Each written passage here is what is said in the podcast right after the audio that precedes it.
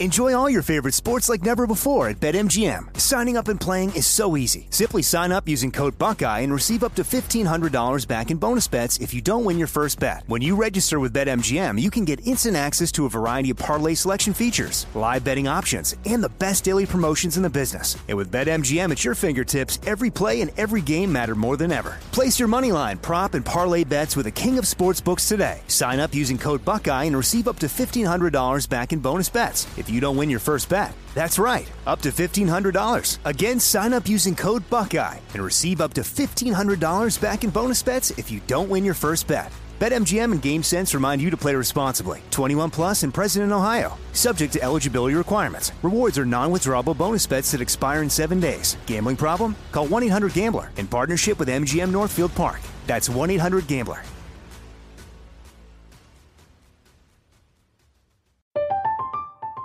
I'm Katya Adler, host of The Global Story.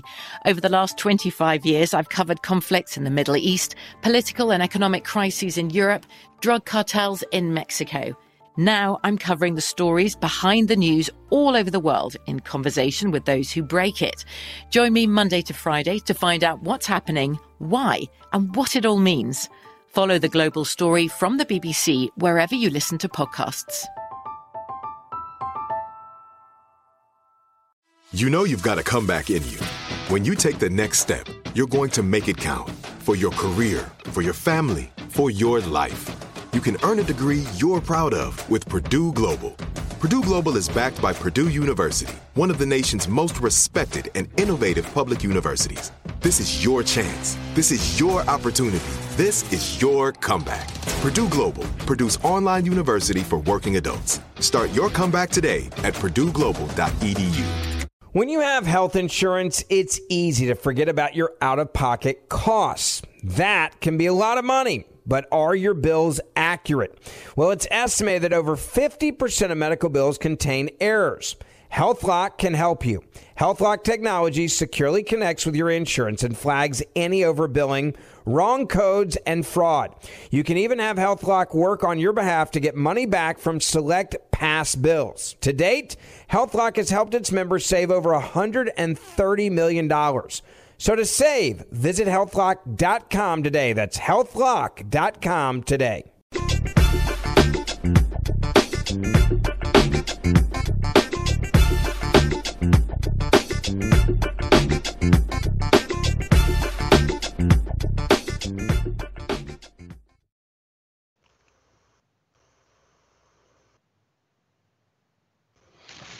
Hey, folks, Roland Martin here. Today is July 14th, 2020. And so this is a, uh, a special live stream that I am doing uh, to, uh, to talk about um, what is happening um, specifically at uh, my alma mater, Texas A&M University, that's sort of tied into uh, this, what I'm calling the reckoning. Uh, it has been eight weeks since George Floyd was murdered uh, in Minneapolis. And we have seen uh, a significant amount of change all across this country. I call it the reckoning because what has been happening is that people have been challenging this nation. They have been challenging white supremacy. They have been challenging what to date has been fully accepted. Just yesterday, the Washington Redskins announced that they are retiring their logo uh, as well as uh, their name, and they are embroiled in the trademark dispute right now on the new one. Why is that? Because Native Americans have been protesting for a number of years, uh, saying it is a racial slur. That only changed when uh, investors uh, who manage around $620 billion sent letters to FedEx, PepsiCo, and Nike saying they need to demand the Redskins change their name. That's why they did it. Daniel Snyder had no intention at all, no intention at all in order to change. None. But it was money that made him change. We have seen upheaval inside of companies like Adidas, upheaval uh, inside of ad agencies where people are now challenging. Yesterday, the New York Times I had a had a story on ESPN, black employees there, black current and former employees, talking about what is what has happened in that company uh, when it comes to black advancement. We have been seeing this all across the country, and the same things been happening at university, University of Chicago. Uh, they have removed uh, a couple of plaques on their campus that recognize Stephen Douglas, uh, who, for, a former United States senator, who supported slavery. It's been happening. It's been happening all across this country. So it's, it's no surprise you would see it happening on more college campuses. Uh, we have seen where they have voted to remove uh, the bust of Nathan Forrest, uh, Nathan Bedford Forrest, Grand, Grand, uh, Grand, whatever the hell he was, Grand Wizard of the KKK, his bust from the state capitol in Tennessee. We have seen statues uh, torn down left and right uh, because people are saying enough is enough. We've seen the removal of Confederate statues happening in Richmond, uh, Virginia, happening in Birmingham, Alabama. I can go on and on and on what we have seen. This moment that we're in is called the reckoning. And that reckoning is impacting every institution in America because if we want to be real, if we want to be real, then we have to own up to our past. And that involves my alma mater. Last several weeks, I have watched that there have been numerous protests on the campus, specifically targeting the Sul Ross statue. Sul Ross was a Confederate general who was the first president of Texas A&M University.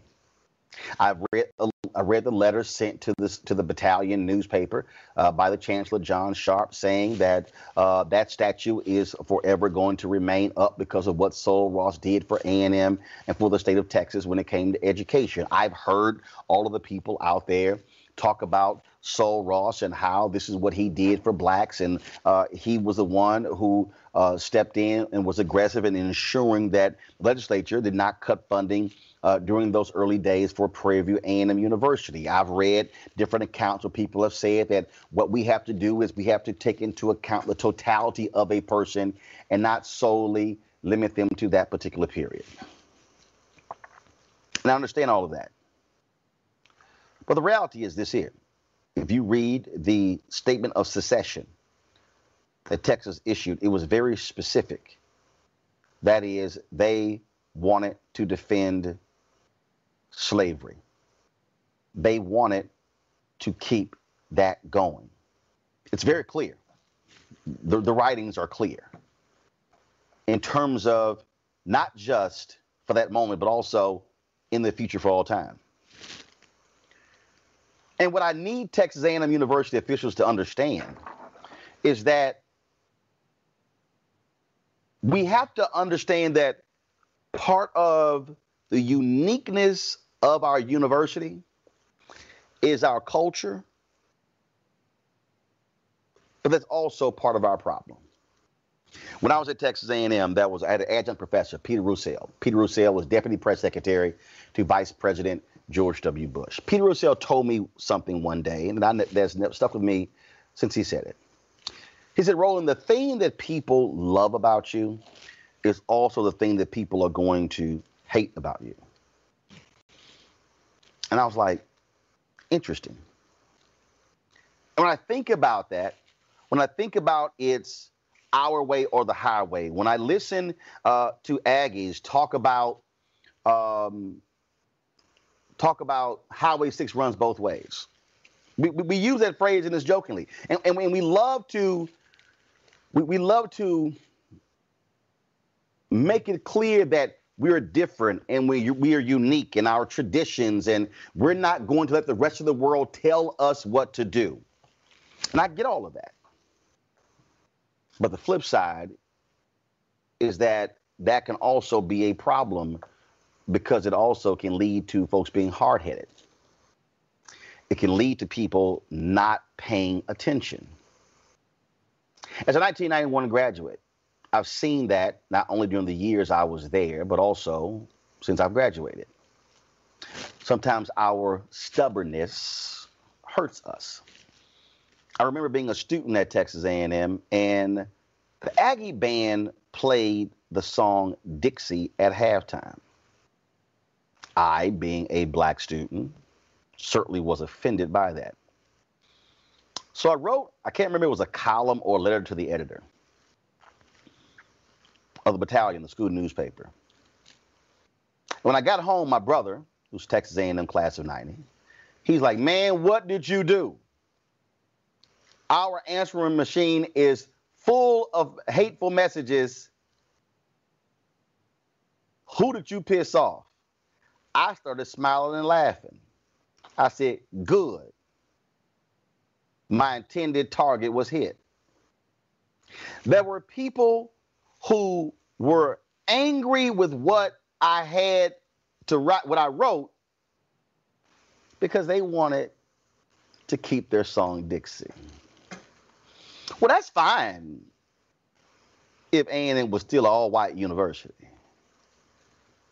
But when I was there, it wasn't. And it had not been an all-white university for a number of times. See, what white Americans are going to have to come to grips with is that they no longer get to decide everything in America.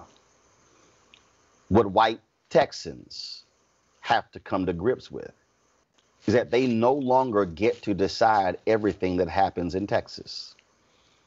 And what white Texas A&M students and faculty and staff and executives and alumni are going to have to understand is you no longer get to decide everything that happens at Texas A&M. I find it interesting that people are highly critical of black athletes for standing up and using their voice, Kellen Mond and others for protesting that statue of Sul Ross. But they have no problem seeing all of those black bodies run up and down the field to make tackles with the wrecking crew or to score touchdowns in the SEC. They have no problem cheering on their athletic exploits. But they then begin to question their social activism. Was Sul Ross an important figure in Texas A&M history? Yes. First president? Yes. Did he take over at the time to save the university? Yes. All those things are true. But that statue must come down. Now, let me be real clear. There are numerous places on the campus. When you hear people like me say, take those things down, they belong in the museum, oh, yes, the history must be told. But the full history must be told. See, when we see statues, statues and monuments represent something. And so when they go up, they mean something to future generations. See, when you walk by it, you don't see the full story. And so you all of a sudden say, oh, revered figure. The problem is when we in this country have not been willing to tell that whole story. Paul Harvey used to have a tagline where he would say, now for the rest of the story. And that is, I think, what African Americans are really saying. The reality is that university leaders, Chancellor John Sharp, President Michael Young, the Board of Regents, right now need to show courage.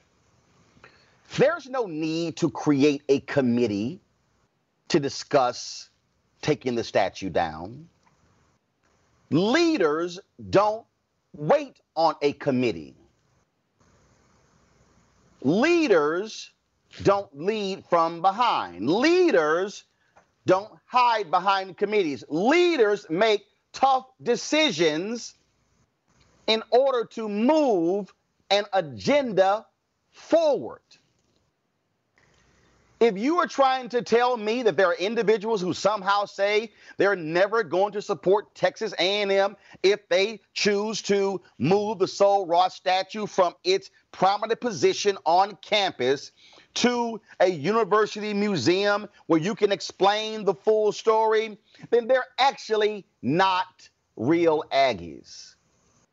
Oh, I've seen the signs. Here you got black students saying Black Lives Matter, but then they're holding up signs saying Maroon Lives Matter. No, but here's the deal. The reason I simply can't accept that nonsense because the folks who were calling my answering machine when I was there saying don't play Dixie were not thinking about Maroon Lives Matter. What they were saying is their white lives matter more than my black life and my black perspective. I have been encouraged by the protest of these students and alumni. I've been encouraged to see white students, Latino students joining African American students in speaking specifically about that statue. The statue needs to come down. It needs to be moved to a place where the full story can be told. See, see, here's again. And see, this is where the critics lose this. I got no problem with history. I got a problem with his story. That's the problem I have. Just in recent days, I was reading this this uh, account. There's a book out about the viciousness in the history of the Texas Rangers.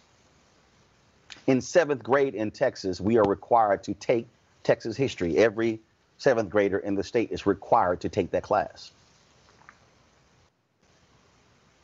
And when I think about that history, when I think about what we've been told who the Texas Rangers represent. I mean the baseball team. They represent the creme de la creme of Texas law enforcement. We've been told how grand they are when the Rangers arrive. It's the equivalent of the FBI. They, they are the preeminent law enforcement agency in Texas. But when you read this book, and you read about the heinous acts they committed, I can't ignore the former and praise the latter. Because that's history, not his story. And so what we're seeing, we're seeing individuals who are choosing in 2020 to dance around this issue. I think about leaders. I was there when President Gates made the decision to say that race wasn't going to be used in consideration of admissions, but then he said we're not going to use legacy. Oh, white Aggies were real upset. They were real upset with that. Just like folks were upset in 2004 when I questioned President George W. Bush at the Unity Journalists of Color Convention on that very issue. Why, why were they so upset? It's because they have benefited from legacy, not us. They have. Which means that for the longest, a white student whose parents or grandparents or aunts and uncles went to Texas A&M, they had a leg up on folks like me. You know why is that? Because see, they can use legacy. But because my grandparents couldn't go to Texas A&M because they were black, I couldn't use legacy. So that means a present day student was being able to derive a benefit because of their white history that I could not get because of my black history and because of their white history. See, these are the things that folks don't want to think about. These are the things that people don't want to have to confront in 2020 because, see, we have conditioned ourselves to say, no, everything is great, and wonderful. That we move past these things. We're able to go to class together and go to games together and play with one another. When the reality is, the vestiges of white supremacy are still real. That's why the issue of racial inequality means so much. Because you can't talk about black health, you can't talk about low black home ownership. You can't talk about low black wealth and then you divorce that from the reality of white supremacy and the history of this country. So you have folks who are saying it's time for that statue to come down, and they are absolutely right. Leaders, Chancellor John Sharp, President Michael Young, need to lead.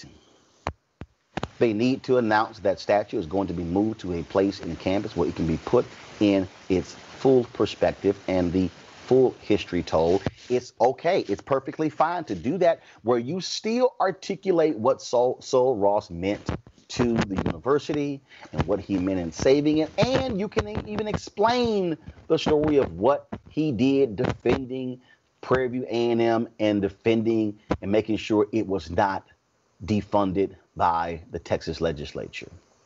But we cannot in any way ignore the reality that he was a Confederate general. I don't want to hear the, the, the narratives that say he didn't own any slaves. He was a Confederate general who chose to be a traitor against the United States in order to defend the institution of slavery and the subjugation of people of African descent. That is undeniable. That has to happen. And understand, my brother's class of 90. I'm class of 91. My sister's class of 92. Her husband, my sister's, excuse me, my, my wife's sister. I've got three uh, or five, three to five cousins, all of us black Texas A&M graduates. Not a single one of us, but one, PJ Simeon, plays football. Went there for academics. And folks need to understand that we are here and our presence will be felt. So that's one thing.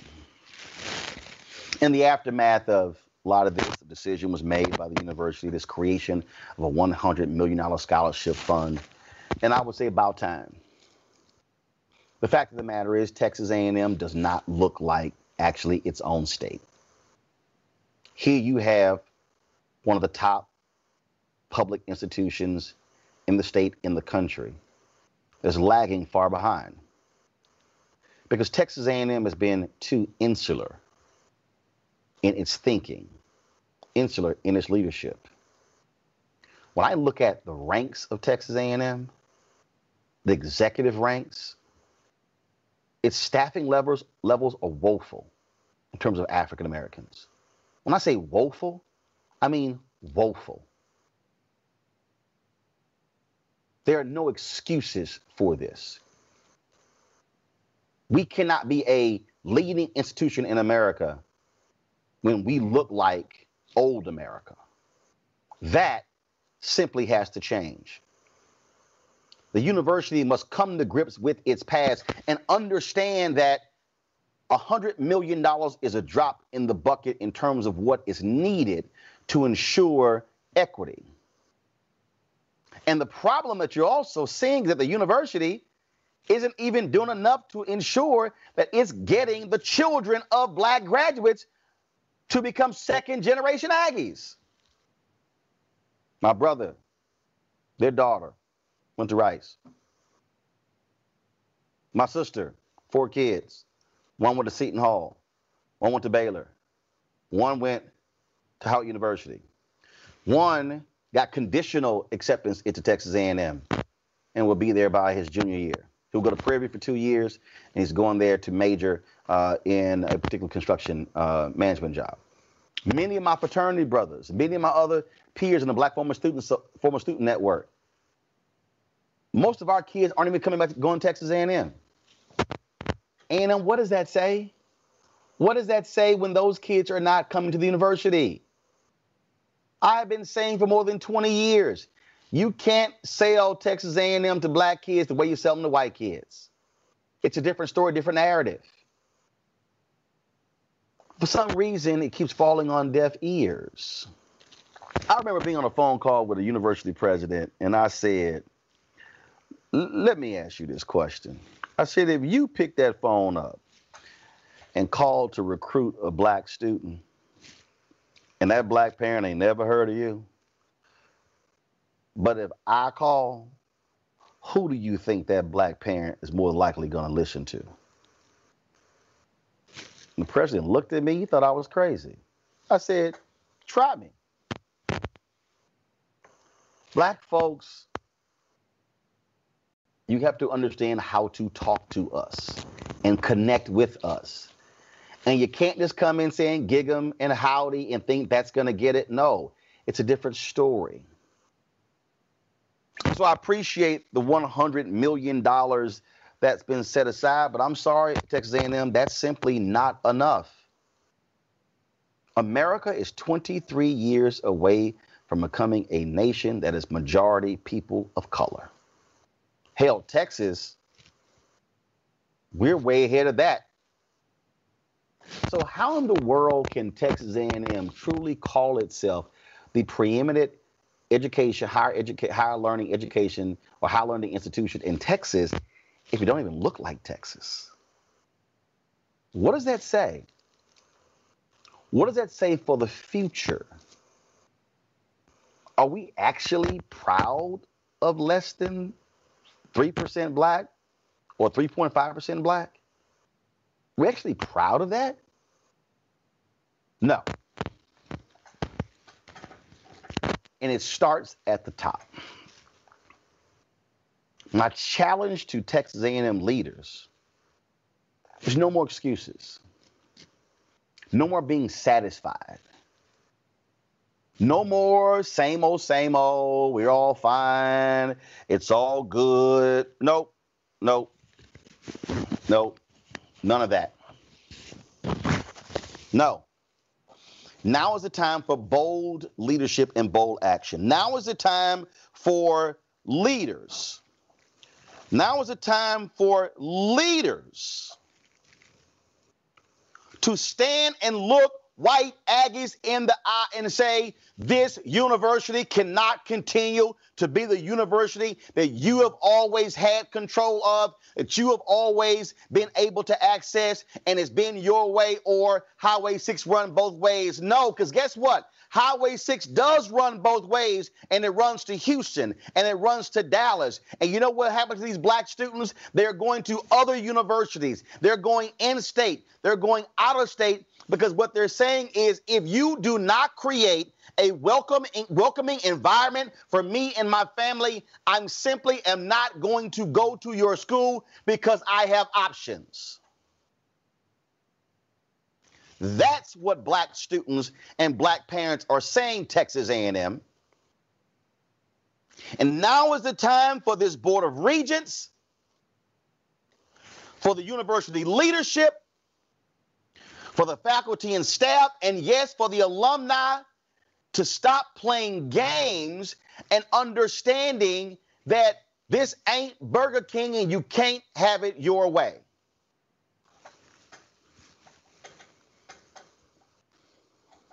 But I also know that America only pays attention to money. Why is that Confederate flag down in Mississippi? Because it was a running back at Mississippi who announced, I will not play another down as long as that emblem, that Confederate emblem is on that state flag. All of a sudden, stuff began to move. Aunjanue Ellis, actress, interviewed on my show. She said, I spend thousands of dollars on ads out here protesting. She said, but it was not until that brother said, I'm not playing. So let me tell you something, Texas A&M. Here's what's going to happen. I think what's going to happen is some of your star players are going to get a level of consciousness.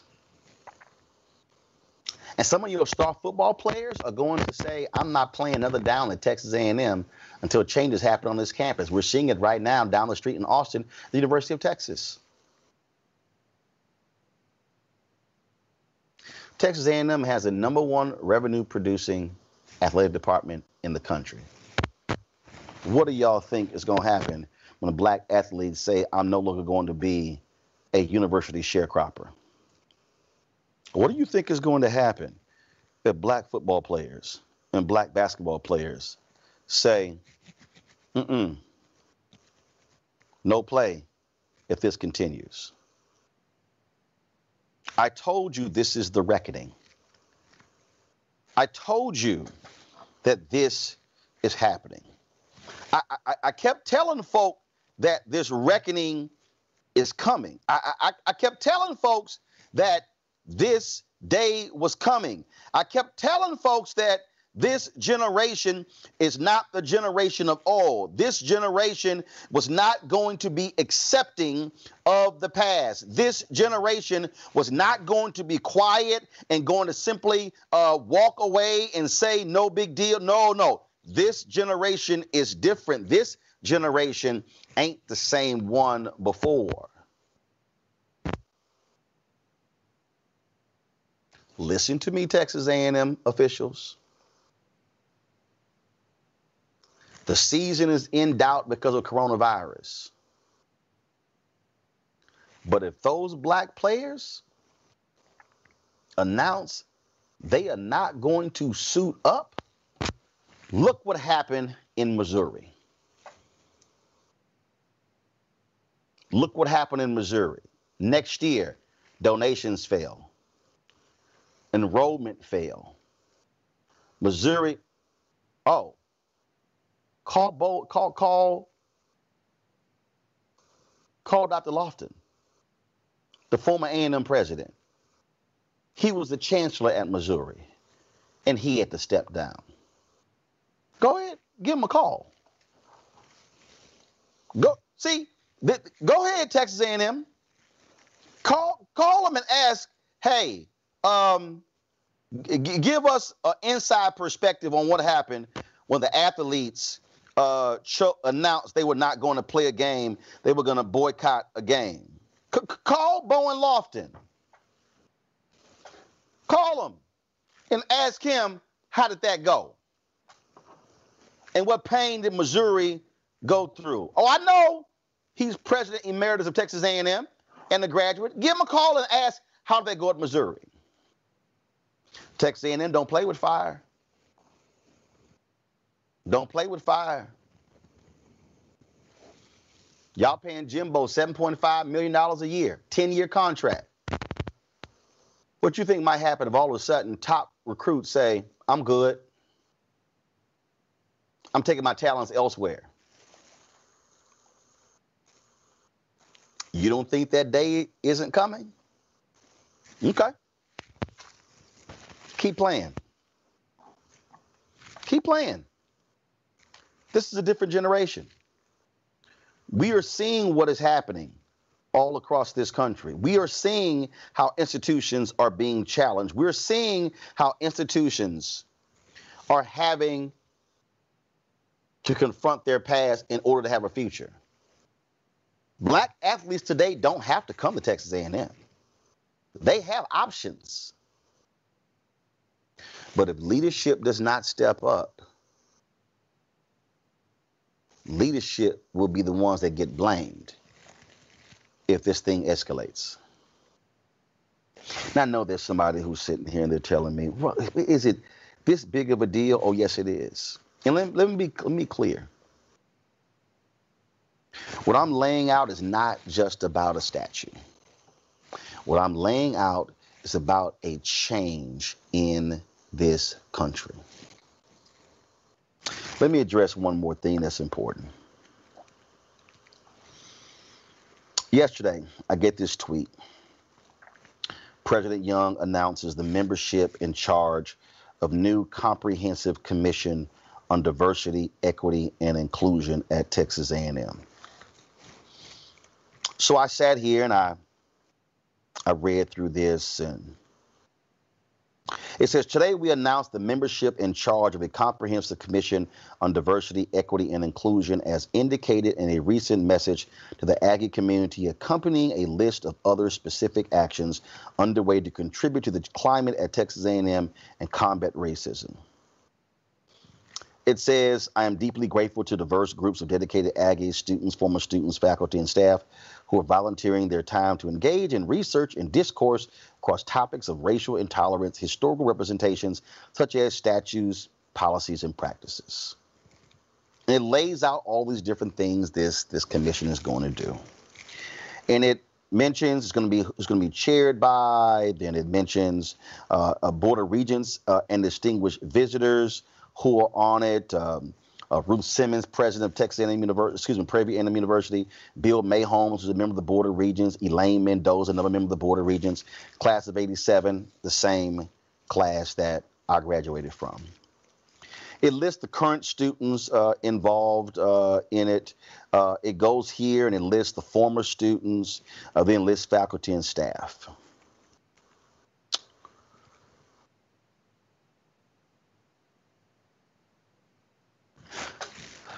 I'm not satisfied with this list.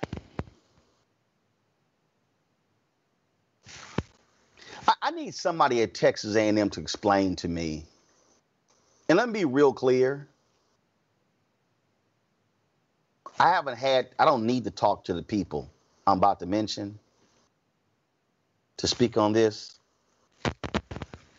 What I'm trying to understand is, let me fix my microphone so I need y'all to hear me real clear on this one. I need somebody to explain to me how is how do you have the first black student body president of Texas A&M University on staff right now at Texas A&M University.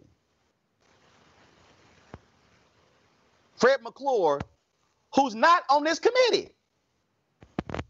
Who the hell put this committee together? I call that a no-brainer. Now, I don't know if Fred was asked and said no. But if he did, somebody's job was to get him to say yes. That's about the dumbest thing I've ever seen. To have your first black student body president who's now on staff at the university not be on this committee. That's just dumb to me. Let me get to the former students. I, I appreciate this this group of former students, and several of them I know personally. But it offends me that Ken Robinson, who's my alpha brother, who's been in the trenches for more than 20 years, the longest serving leader of the Black Former Student Network,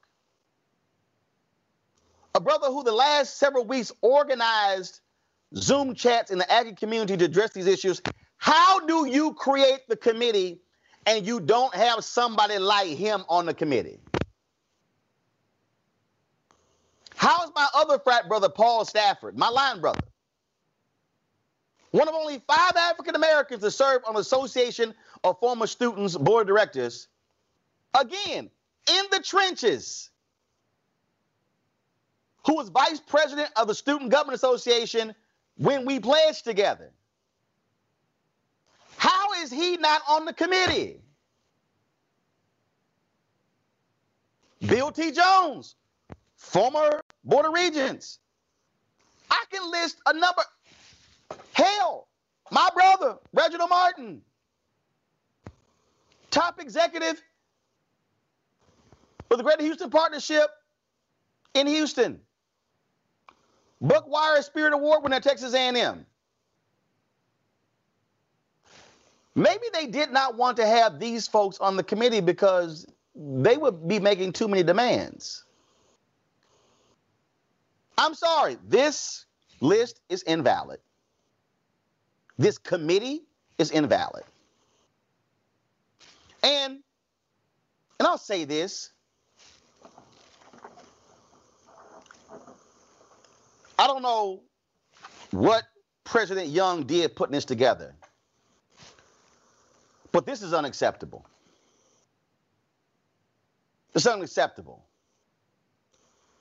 if you're truly trying to change. Black folks got, want to know that there are going to be black folks on this committee who are going to raise enough hell to make sure stuff gets changed. Now, maybe that's why they didn't get picked. But what I do know is this is incomplete. What I do know, President Young, that if you wanted to pick African Americans, former students, you might wanted to ask the Black Former Student Network who they wanted on the committee. See, that's the issue right here. You picked a committee who you wanted on the committee, but not who black students and black former students wanted on the committee. See, this is the kind of nonsense I'm talking about. And see, and I was clear. I, I, I, was I was very public when Dr. Young released that letter, that initial letter in the wake of George Floyd's death. That was an abomination. It was an awful letter. And I sent him an email. Then I sent him an email of the Rice University president who wrote the kind of letter I expected from A&M. Then the next day, President Young released a much better letter. And all this time, I never heard from President Young. Never emailed me back. Didn't acknowledge. Didn't even acknowledge the email. And let me be real clear. I've interviewed four United States presidents, countless United States senators, members of Congress, governors, athletes. I don't need my ego stroked. I don't need to be on this committee. I didn't even request to be on the committee. Me doing this video has nothing to do with any of that. But what it does have to deal with is respect. And I would think that a university president would have enough common sense to reach out to his prominent black graduates and ask for their opinion on these very issues. Oh, I participated in the event that took place on the campus when Richard Spencer held his, uh, the white supremacist held his little lecture at A&M. Oh, I, I, I was there. But see, this is what I'm talking about when it comes to leadership. Leaders lead. And yes, I'll say it. I have been greatly disappointed in the leadership of President Michael Young.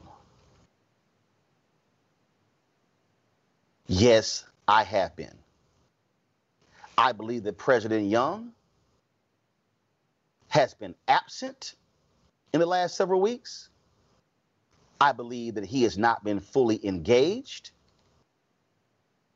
And when you are the university president, I expect you to be on the front lines. I expect you to be public.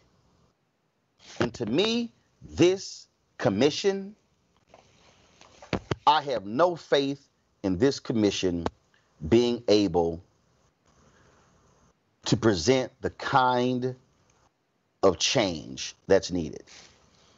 It says they're going to provide a final report with findings to the Texas A&M System Board of Regents and President Young no later than October 30th, 2020.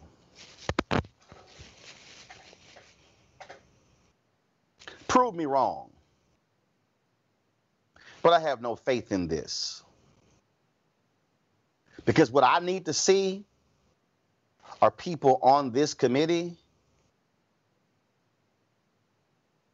who I know are going to challenge everything tooth and nail. That's what I need to see. And so let me say this is my final word to the Aggie faithful. I want you to understand something.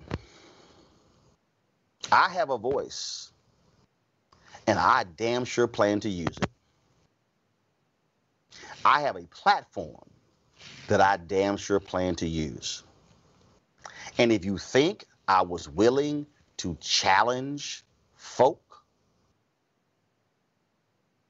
when I was a student, oh, surely you know I'm willing to challenge people today. There are black students who love this university. It is our university. I'm a third generation Texan. My parents are taxpayers. That school is ours.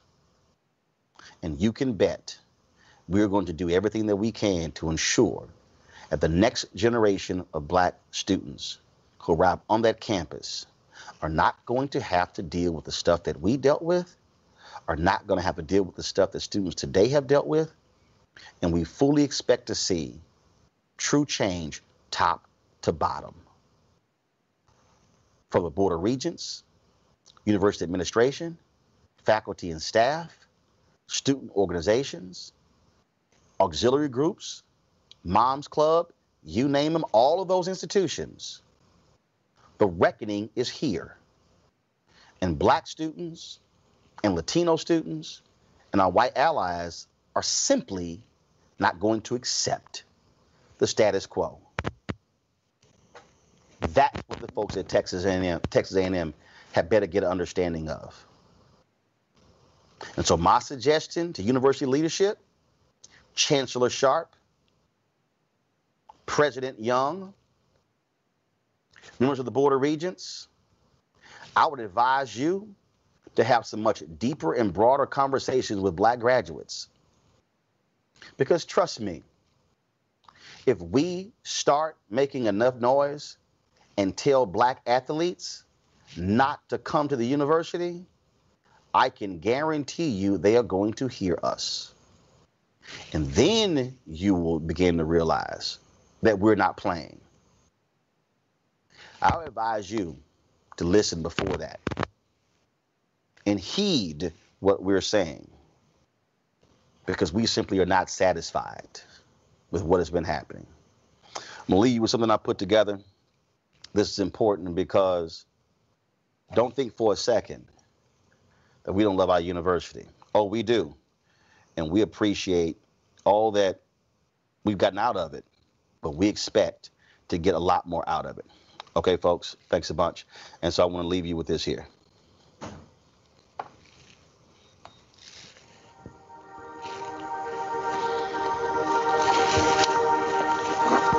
This, of course, is a video here.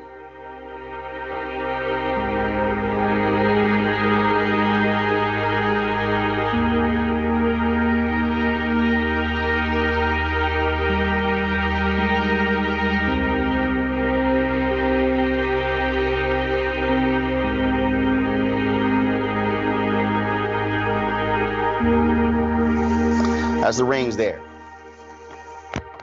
Videos here of us on the campus at games of black former students. This represents the university. We need the university to pay attention. Folks, thanks a bunch. I have more to say as developments warrant. Y'all take care. I'll see y'all on Roland Martin Unfiltered at 6 p.m. Eastern. Peace out.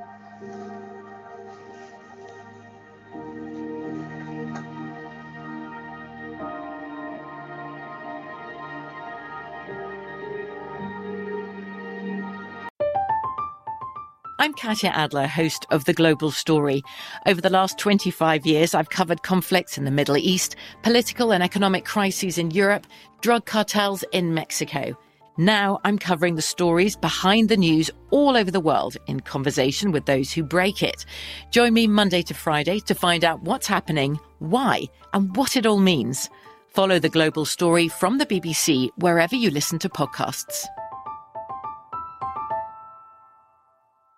Open a limited time 11 month certificate at Kemba Financial Credit Union. At 5.25% APY, it's more than triple the national average, plus, it's a safe and secure way to grow your money. Visit your local branch or kemba.org slash CD for details. Offer expires May 31st, 2024. APY equals annual percentage yield. Restrictions apply. $500 minimum and $250,000 maximum deposit. Advantage status required. Comparison based on bank rate average. Federally insured by NCUA.